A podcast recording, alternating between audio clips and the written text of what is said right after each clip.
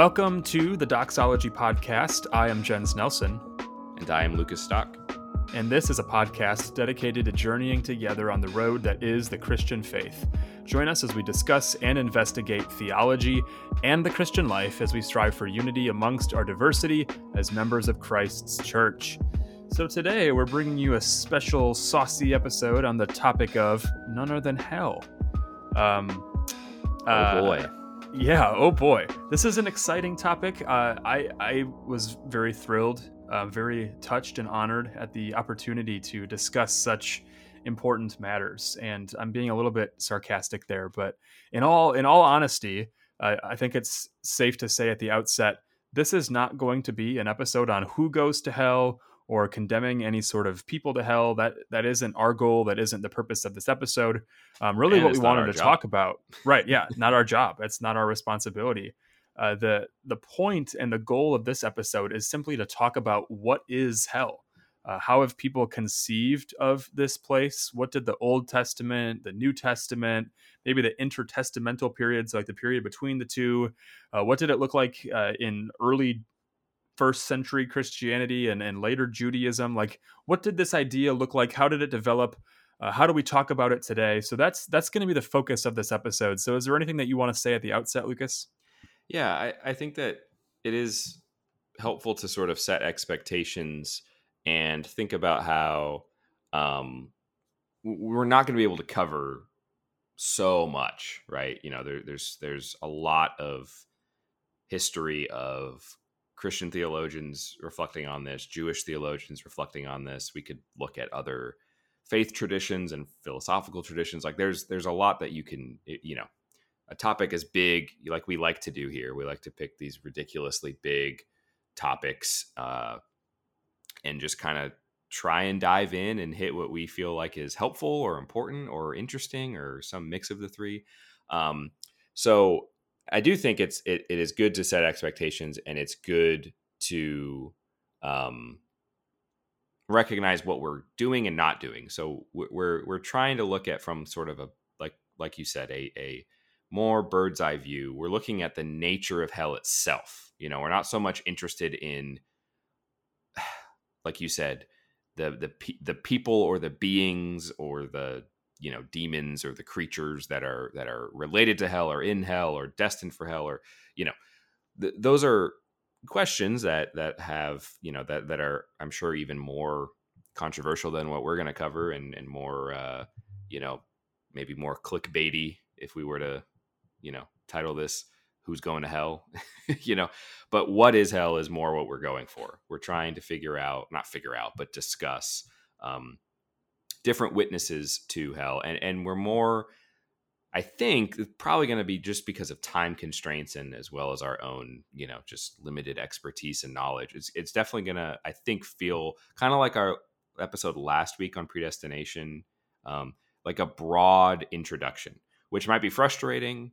It might be exactly what you're looking for. You might have questions that we skip over or don't even mention, and that's just kind of the nature of the beast. I feel like. So, in order to get to as much as we can based on what we've prepared and how much time we have, let's jump right in or, you know, continue moving on or, you know, get to the meat of it. Um, and we'll start, I think, with the most logical place, or at least to me, it's the most logical place. We'll start with what scripture has to say.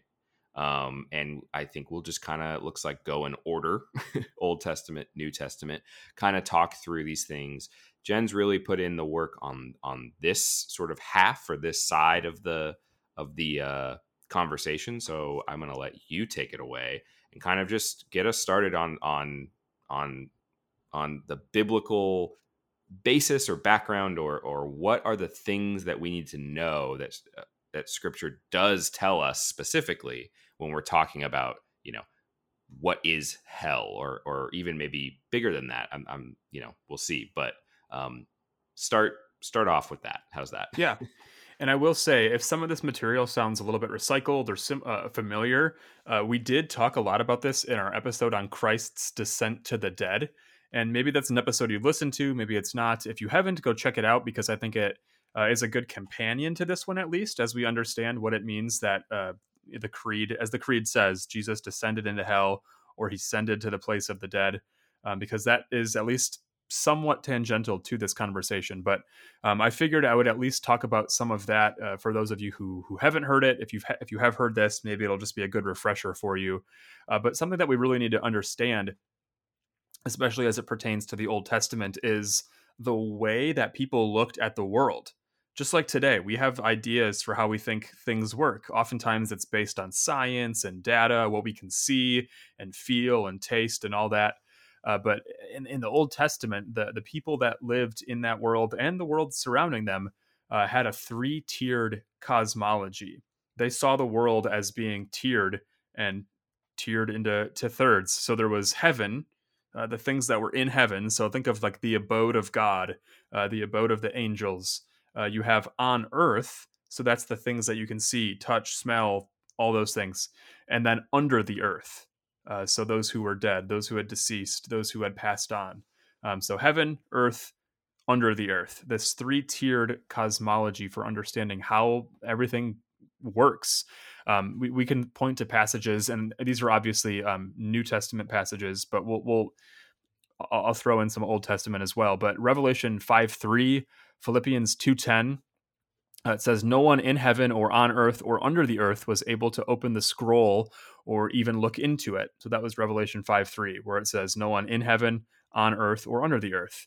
And then, so at the name of Jesus, every knee will bow, uh, every knee will bow in heaven and on earth and under the earth. So there we have two, obviously, New Testament passages, uh, but two passages in Scripture that directly call out these three tiers uh, in heaven, on earth, and under the earth.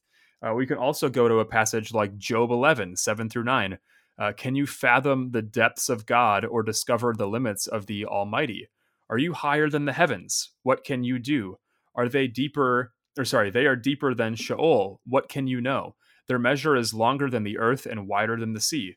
So in that Job passage, 7 through 9, we see heaven, uh, the highest heavens, we see the lowest depths of Sheol, and then the earth and the, the seas. Uh, perhaps another way that we we could speak of this uh, this this cosmology, um, especially as it pertains to under the earth, uh, we have words like Sheol, the pit, the abyss, the deep, the lowest parts of the earth.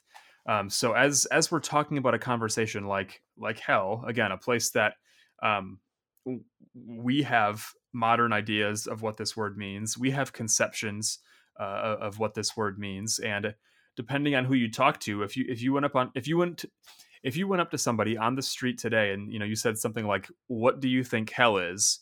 Um, I think often we have the caricature of you know a little red uh, horned guy with a pitchfork standing over a lake of fire.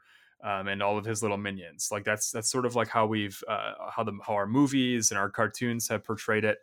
Uh, obviously, that would have looked much different to a person walking around in the Old Testament world as we thought about what lies beyond the here and the now. So, what exists beyond this life? Um, and so, for for many in the Old Testament, uh, they would talk about Sheol or the abyss or the deep. Uh, Psalm 88, for example, for I have had enough troubles, and my life is near Sheol. For I am counted among those going down to the pit. I am like a man without strength, abandoned among the dead. I am the slain, lying in the grave whom you no longer remember and who uh, who is cut off from your care. So there's an example of even just a couple of words: Sheol, the pit, uh, abandoned among the dead. These are all ways in which people in the Old Testament talked about the place beyond the grave. Right? Uh, maybe you want to reference Jonah 2. The water engulfed me up to my neck. The watery depths overcame me. Uh, I sank to the foundations of the mountain. The earth's gates shut behind me forever but then you raised my life from the pit, O Lord my God. Uh, that idea of being raised from the pit, being raised from Sheol.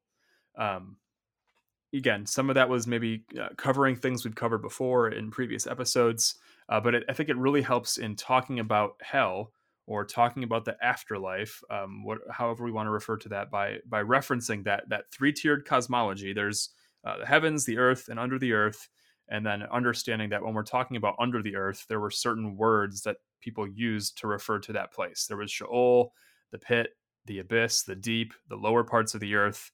All of those are sort of like synonymous for this same place. And again, if you want a really in depth in-depth treatment about that place, go listen to our episode on Christ's descent to the dead.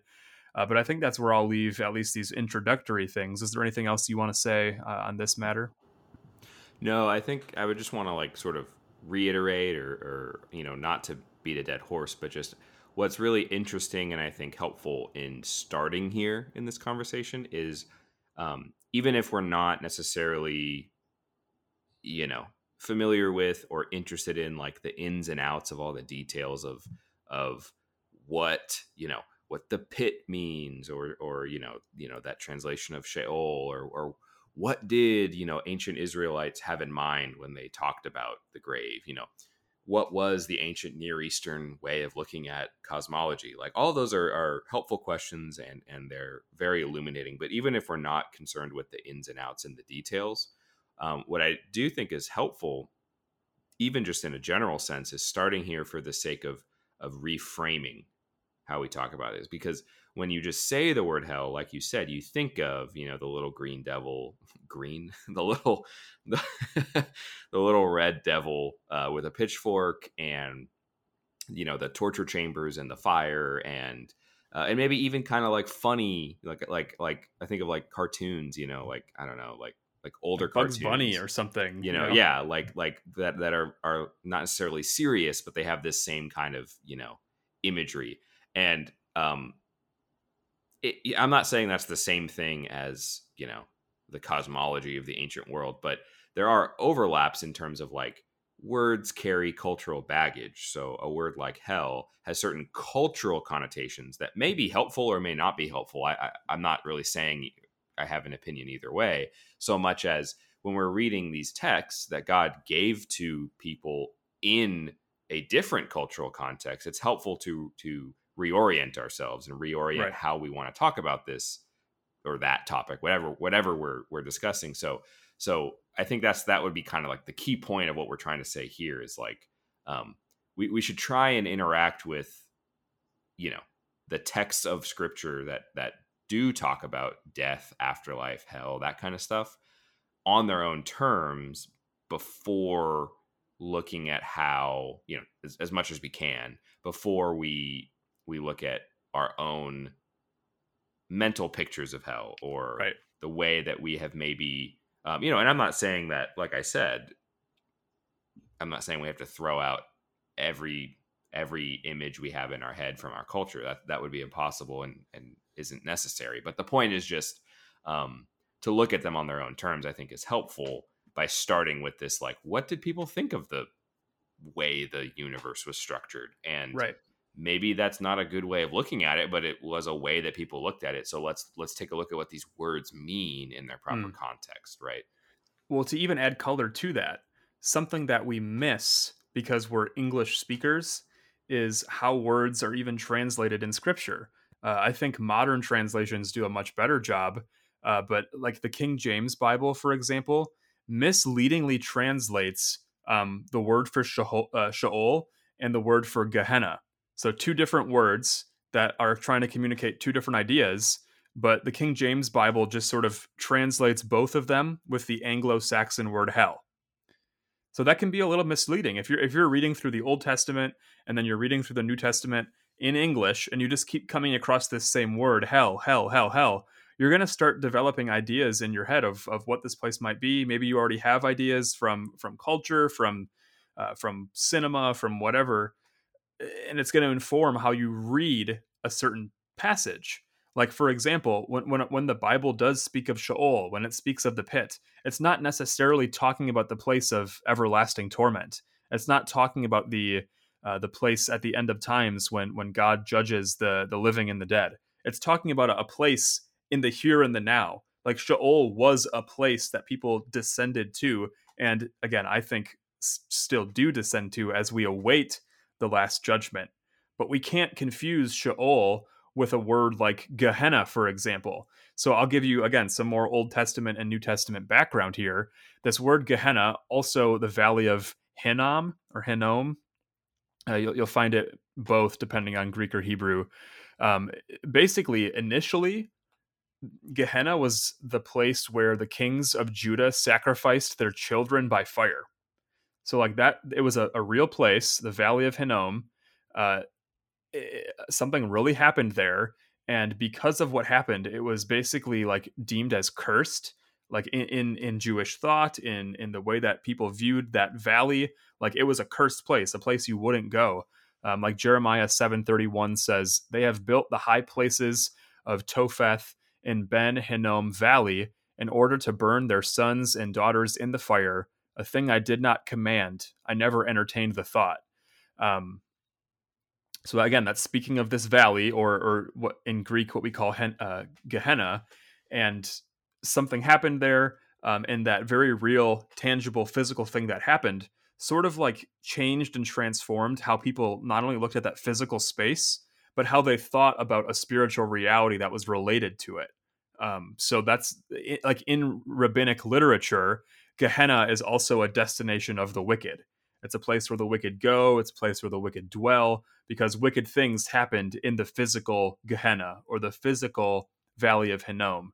Um, and so, again, Sheol and Hades on one hand, uh, Gehenna on the other. We have uh, Sheol and Hades. Again, that's Hebrew and Greek uh, for the same place. That's like a more neutral place of the dead, dwelling of the dead. Um, whereas Gehenna is this place that, again, eventually takes on the connotations of everlasting torment or what we probably think of when we say hell these days. And as as I'm even speaking now, I, I'm probably not coming off as clear as I want to. Um, but what I'm trying to communicate yeah, is no. like when we say the word hell today, oftentimes people are simply thinking of the eternal place where people are going to for be to be after the final judgment. Um, they don't necessarily mean a physical place now where we await the judgment, if that makes sense. Yeah, I think it does, and also to even sort of attempt to clarify even even yeah. further in a different way, like not even necessarily a, a question of, of physical or spiritual places, or or you know um, or you know eternity you know uh, eternity future versus now versus you know the past or whatever but um, just even the the fact that that what we're trying to do and this is not new to anyone who did listen to that uh, descent episode um, is is distinguish between different locations within you know quote unquote the grave or within quote unquote hell we might say you know to to translate into English, um, and it, different compartments. I, I, I can't remember if I heard you use that, but but I, I remember few months, you know, around the time we were doing that episode, maybe when we were prepping, like yeah, no, for sure that that terminology, which was new to me, which I think is kind of helpful. But um, what's kind of interesting, I, I you know, unfortunately, I, I don't know all the ways that this connects to um, the particular like vocabulary that we see in scripture or things like the the way that the rabbinical writers you know treated places like Gehenna and stuff but um, Thomas Aquinas in the Summa actually it's interesting he speaks of um, I'm not totally clear if it's three parts of the same place or if it's three different places but he he he talks about a place called the hell of the lost a different a different place called purgatory and a different place called the hell of the fathers right and the hmm. fathers mm-hmm. talking about like the old testament saints um, those who who died prior to christ's crucifixion descent and ascension so so in in the summa in in in uh, if for those who are interested it's it's uh, part 3a question 52 and it's answer 1 or I'm sorry article 1 but um he's he's answer he like the questions that he's exploring in in this in this section of the Summa is things like you know where did Christ descend to? You know, hmm. he says things like one of the one of the objections is like, well, well, I, it seems like Christ must have descended into the hell of the lost for this, this, and this reason, or you know, whatever. And and Thomas's answer is no, he he, he descended into the hell of the fathers not into this other place called purgatory or this other other place called the hell of the lost and he gives these reasons you know based on scripture based on on tradition you know wh- whatever like i'm not necessarily trying to get into the what he's talking about so much as just this this distinction um it it it it, it it's not a new thing you know we definitely didn't come up with it um it it definitely isn't something that is a recent development in the history of, of Christian thought and theology. Um, and I think ultimately it's because you know it, is justified to talk about it being in Scripture. I believe, you know, as we're kind of doing here. Um, so that's why I think you know that it is something that that comes up as you kind of go through Christian history. You know, these ideas that that you know Hades and Gehenna are two different ideas or two different places, right? And and you know to again with the reframing, it kind of um, I think is is extremely helpful to understand what Gehenna is, which is just this foreign word to us when our Bibles just have it written there. Oh, it's this perpetually burning trash heap outside of Jerusalem where ancient kings sacrificed children to pagan gods. Like that that means something, you know, right. kind of like you're saying, it's this very real, tangible thing. But beyond just being real and tangible and very like visceral and and striking and, you know, uh like it, it really stands out, you know. But it it it also is a cultural touchstone, right? when and and Jesus uses this this word. You know, he he talks about Gehenna um, all the time. and what what's interesting to think about is is to evaluate. You know, it, it's hard to think of necessarily a parallel to to our own culture. You know, in terms of um, uh, you know, like like perhaps uh, we we we might talk about places being like a war zone, right? And it's like when we say that we have these you know we might be referring to like like a dangerous neighborhood in a city or something. Like oh that's like a war zone. And it's like that's a that's sort of a cultural like reference or idiom where it's like obviously you know there's not like a literal war between two different countries going on in you know such and such neighborhood in a city but like we're using these these imagery, these terms that we understand what's going on. We're talking, oh, this is this place is not safe, or this place, you know, is marred by violence, or you know, uh, you you you wouldn't want to go there, you know. And it's like maybe that's not a great analogy, but maybe it's kind of helpful just to get the point across of like this this cultural touchstone that's going on. And I think what's what's also important to say is I'm not saying that that somehow diminishes the reality of what Jesus is talking about just because we say, oh, Gehenna was this real, you know, burning trash heap over here that had these, you know, cultural memories of of human sacrifice attached to them. So we can just kind of now that we know that, we can we can just comfortably, you know, forget about whatever Jesus has to say about hell because we know he's talking about Gehenna. Like that's not what I'm saying. The fact right. that the fact that this is a real place with cultural religious, spiritual relevance to the people that Jesus is talking to doesn't somehow take away from the reality of what Jesus is talking to them about. Uh, it, it, if anything, it, it it it just shows that it is a reality. You know that that he's he's illustrating a reality with something. But what I think it does is help to expand our horizons, like I mentioned before, to reframe and to engage with these these ideas on their own terms, if that makes right. sense. And to like just give you like boots on the ground example matthew 5.30 uh, you know in the middle of the sermon on the mount uh, jesus says uh, better for you that one of your parts uh, of your body perish than for your whole body to go into gehenna. I think in your modern english translation it's basically like you know that that um, if your hand causes you to sin cut it off because it's better to go into heaven with one hand than to have two hands and be thrown into hell but I think most English translations will literally just translate Gehenna into that English word hell. And again, Jesus is speaking to like real people. He was speaking to people that he could see, people that he probably knew, people that he didn't know. Well, I mean, like, you know, I mean, they didn't know who he was.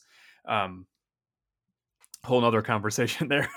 um, but like, he's he's when he says Gehenna, there are likely plenty of people who would be like, well, that's weird like why would jesus mention that like big burning trash heap like why would people so it's either heaven or burning in the trash heap like that's our, our option kind of thing and and that's that's kind of like what you're getting at here is like it, it's it's slightly changing how we read even the biblical text because jesus was using just like he often did with parables, even like real physical things that people could see and understand. I, I like your use of the word visceral um, to even communicate possibly greater spiritual realities.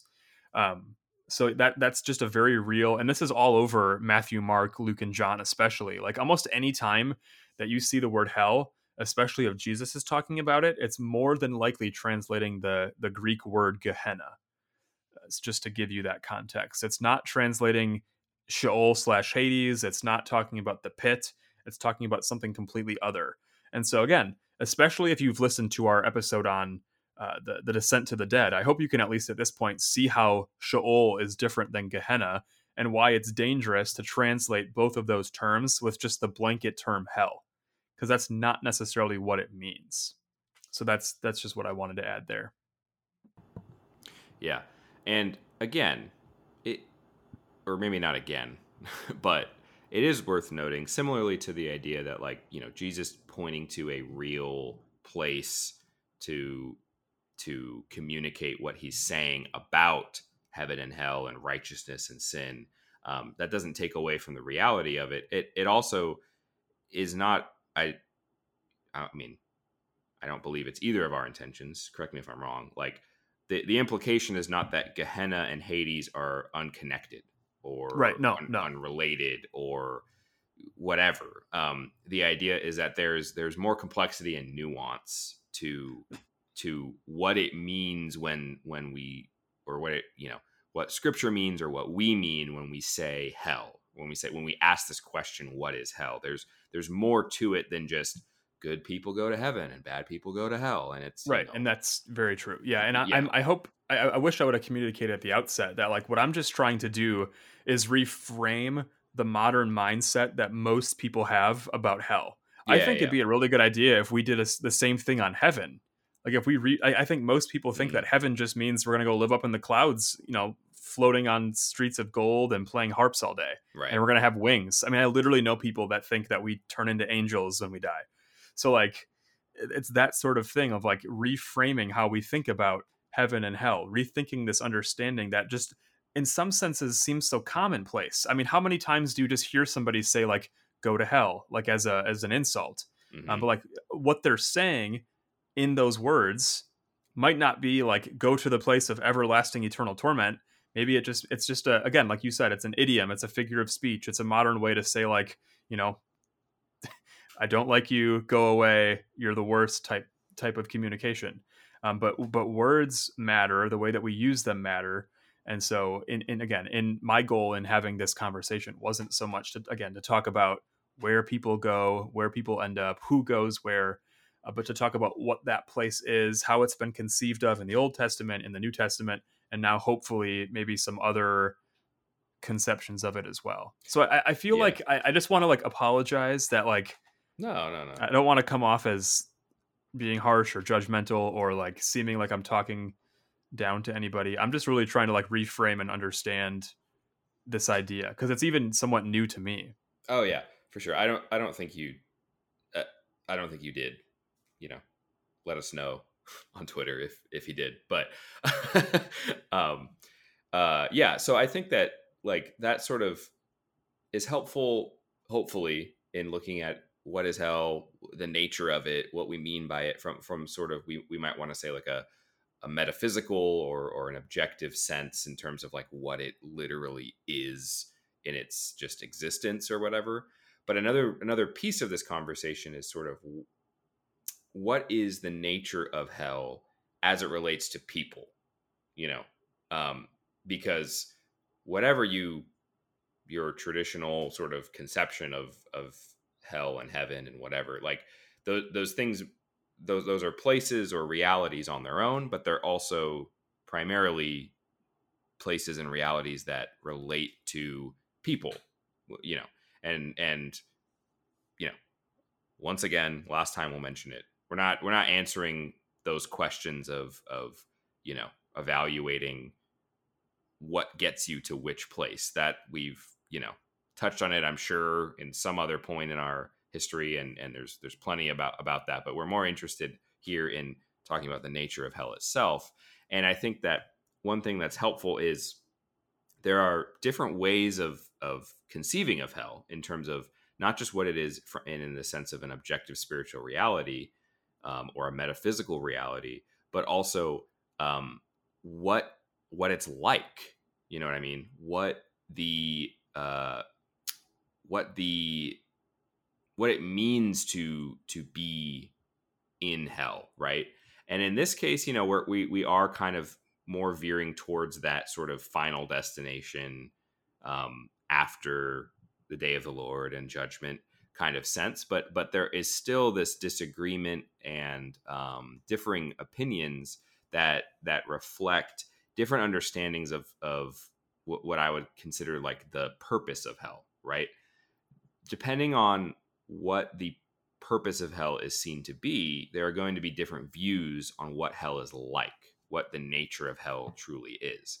And ultimately, all of this revolves around what is the the final response to sin. Because you know not, we don't need to get into the details but you know no surprises here. You know hell is ultimately a response to sin. Hell exists because there is sin right? There is there is rebellion against god. There is separation from god and that's what that's what hell ultimately is. Um but that doesn't mean that everyone agrees on what that looks like right? So we've got a few sort of really two two and a half major views that have existed in different forms at different times in church history um, and just as sort of an introduction, I wanted to kind of fly over these as, as, a way to to complement what we've talked about in terms of reframing all this stuff about about words like Sheol and Hades and Gehenna, and then also just uh, mental images and pictures we have. Similarly, it it's you know I'm not advocating a position here so much as just trying to broaden horizons and and open um, the option to to think through these things with a little more nuance and complexity. So the oh, like his, historically speaking, whatever you might think of it, whether you believe it or not, historically speaking, the overwhelming view and tradition of the church is that hell, this final place, is a a place of eternal conscious torment. Is sort of the very fun, um, you know, term for it, uh, which is just love it. Yeah. Um, but so we see this as, as like super early, like like writings from Tertullian and Chrysostom commenting on Second Thessalonians one. In, in verse nine, Paul talks about punishment um, being quote you know everlasting destruction. Um, and we see in in figures like Augustine, and then later uh, following from him, Calvin We'll talk about the the punishment for sin is sort of symmetrical, we could say, with the eternal life in Christ. So, because basically, it's sort of this this connection between the the nature of life in Christ being everlasting and eternal implies that the nature of death separated from Christ is also everlasting and eternal, right? Um, and sort of getting a, a, similar idea from a different angle, Aquinas talks about how um, finite creatures. Um, it's kind of a, it sounds like a kind of a funny way to think about it to to my ears, but um, because created beings are, are finite, they they can't their punishment can't be infinitely intense or infinitely strong because we're only finite. So instead, what's infinite is the duration of it if that makes sense. So instead mm-hmm. of hmm. having an infinite punishment bear down on you, you have a punishment that lasts for infinity.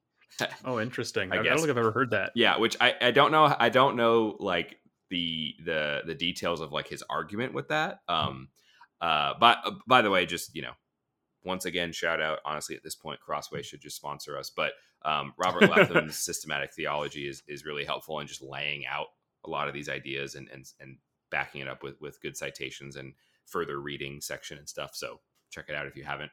Um, and this is kind of classically articulated in in Anselm's satisfaction theory, which which if you've ever taken a, a systematic theology class at a Bible college, you've you've you've heard of before. But there's this idea that the the when when we sin against God, God is infinite and we have offended his honor right? We, we have we have sinned against this infinite god. And because he's an infinite god he's he's infinitely worthy he's infinitely glorious he's infinitely perfect and holy and all that stuff. Um, the the recompense the payment to to atone for that sin needs to be infinite.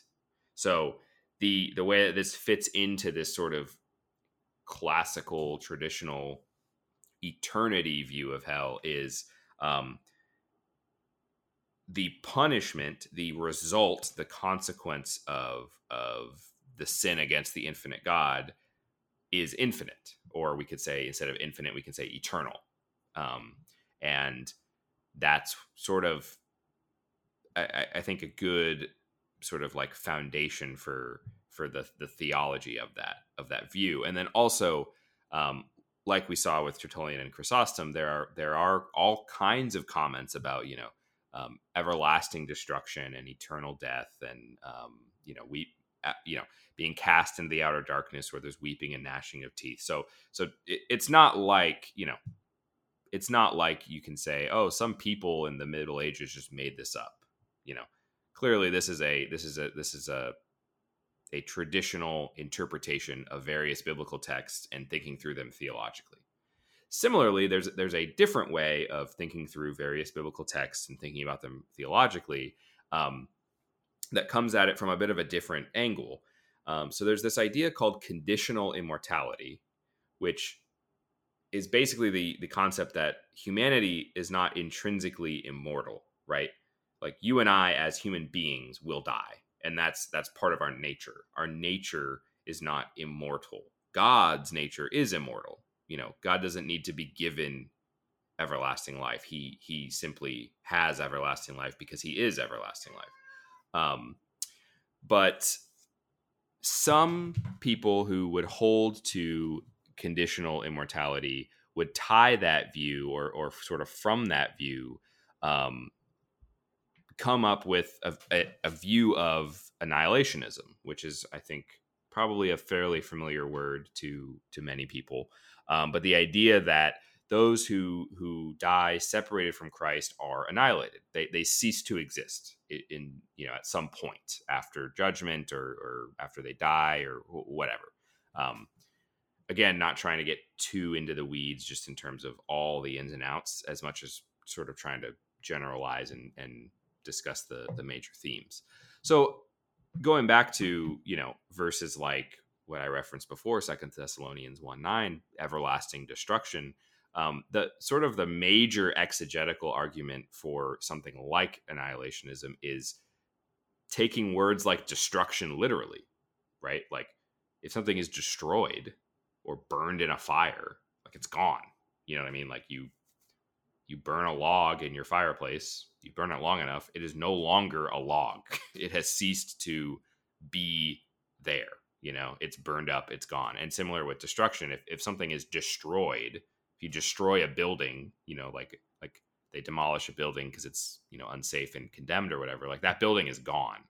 So taking those terms literally and then looking at adjectives like eternal to instead of instead of talking about the the the temporal duration of that destruction, it's the quality of that destruction.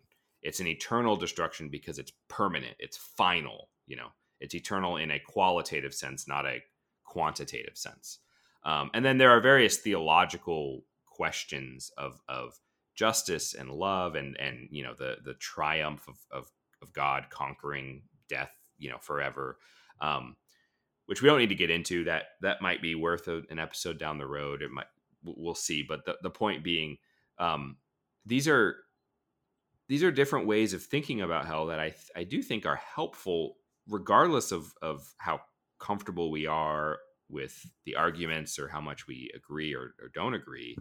Um, just for for sort of flexing our brain muscles a little bit in order to think through these things, like taking a look at what's under our English translation helps us to flex our brain muscles and think through what's being said. Um, and again, there's there there are other you know there are other views too, like like like we think of purgatory um, and this sort of remedial sense to to punishment for sin or, or you know consequence for sin. Um, whether we're talking about purgatory in a Roman Catholic sense or just a view of hell that it is remedial and everybody eventually goes to heaven after being purified in in in um, hell, whatever that looks hmm, like, mm, right? Yeah.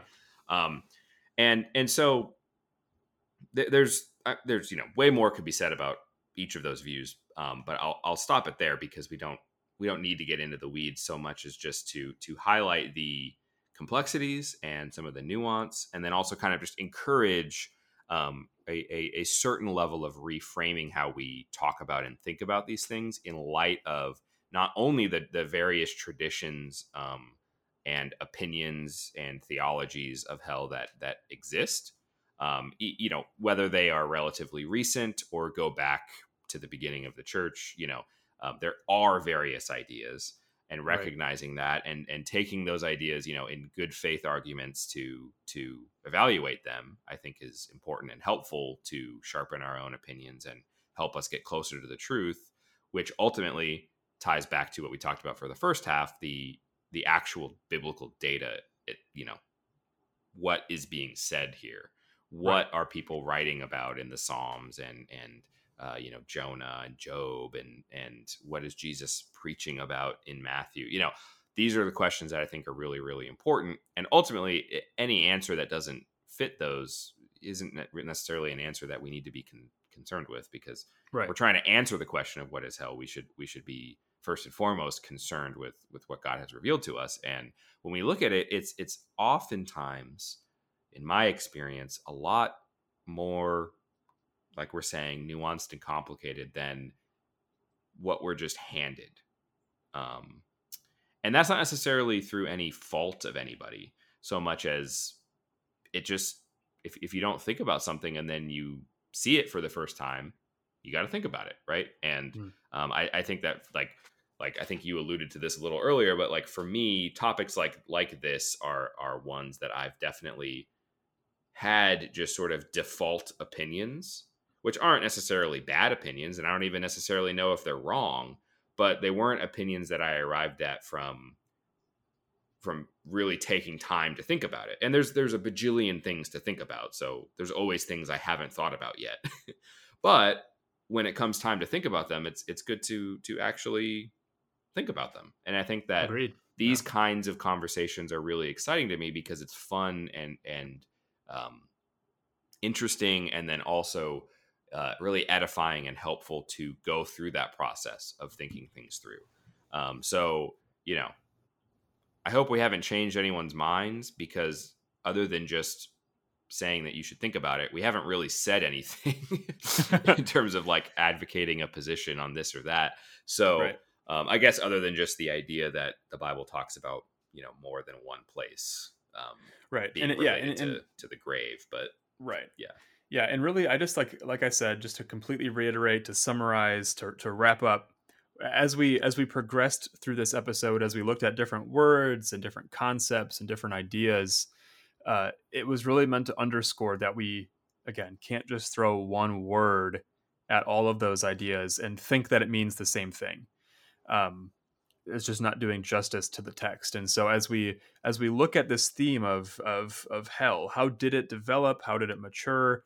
uh, where did these ideas come from like i think it's just helpful to know the the history it's helpful to know how that how that grew and at the end of the day whether you're whether you believe in eternal conscious torment whether you believe in eternal um, or uh, sorry annihilational annihilationism um, at, at the end of the day scripture isn't abundantly clear and so maybe it's not worth squabbling over all of it but just understanding that like hell is a reality and so we should go out and preach the gospel we should proclaim the good news of christ and um, at the end of the day those are the things that matter not what's going to happen at the end of time because god alone knows uh, what's going to happen tomorrow. Um, so unless you have anything else you want to throw in i don't have any other spiciness uh, I, I, realized mid recording, Lucas, that we never uh, planned a prayer or who was going to pray. So I just pulled up Psalm 90. I figured it was appropriate to, to pray through the Psalms. So uh, it starts in verse 1 and it says, Lord, you have been our refuge in every generation. Before the mountains were born, before you gave birth to the earth and the world. From eternity to eternity, you are God. You return mankind to the dust, saying, Return, descendants of Adam, for in your sight a thousand years are like yesterday that passes by, like a few hours in the night. You end their lives, and they sleep. They are like grass that grows in the morning. In the morning it sprouts and grows, by evening it withers and dries up. For we are consumed by your anger, we are terrified by your wrath. You have set our iniquities before you, our secret sins in the light of your presence. For all our days ebb away under your wrath. We end our years like a sigh. Our lives last 70 years, or if we are strong, maybe 80 years. Even the best of them are struggle and sorrow. Indeed, they pass quickly and we fly away. Who understands the power of your anger? Your wrath matches the fear that is due you. Teach us to number our days carefully so that we may develop wisdom in our hearts. Lord, how long? Turn and have compassion on us, your servants. Satisfy us in the morning with your faithful love, so that we may shout with joy and be glad all of our days. Make us rejoice for as many days as you have humbled us, for as many years as we have seen adversity. Let your work be seen by your servants, and your splendor by their children. Let the favor of the Lord our God be on us. Establish for the for us the work of our hands. Establish the work of our hands. Amen. Amen. Amen. Thank you for bearing with us through this topic, through this, uh, you know, ups and downs. And um, I feel like we covered a lot, like honestly, a lot more than I kind of hoped yeah, we, would, sure. we would get to. So I'm, I, I feel good about that. Hopefully it was good stuff. Hopefully it's interesting. Um, and hope you liked it. If, if you did or didn't, you can connect with us. Uh, we are on Twitter and Instagram at Doxology Podcast. Uh, you can shoot us an email at doxologypodcast at gmail.com for feedback, positive or negative. Uh, really, it doesn't matter to me. Um, constructive is more useful, but you know, it's more constructive. if you're just mad, like I'm not going to stop you. Be mad. Um, but but no, for real. Thank you so much for, for tuning in, and and we'd love to hear from you. Questions, future episode ideas, feedback. Just say hi. Um, we are super appreciative and grateful to everyone who tunes in, who, has listened to one episode or a hundred. Um, and yeah, can't wait to see you again. So until next time.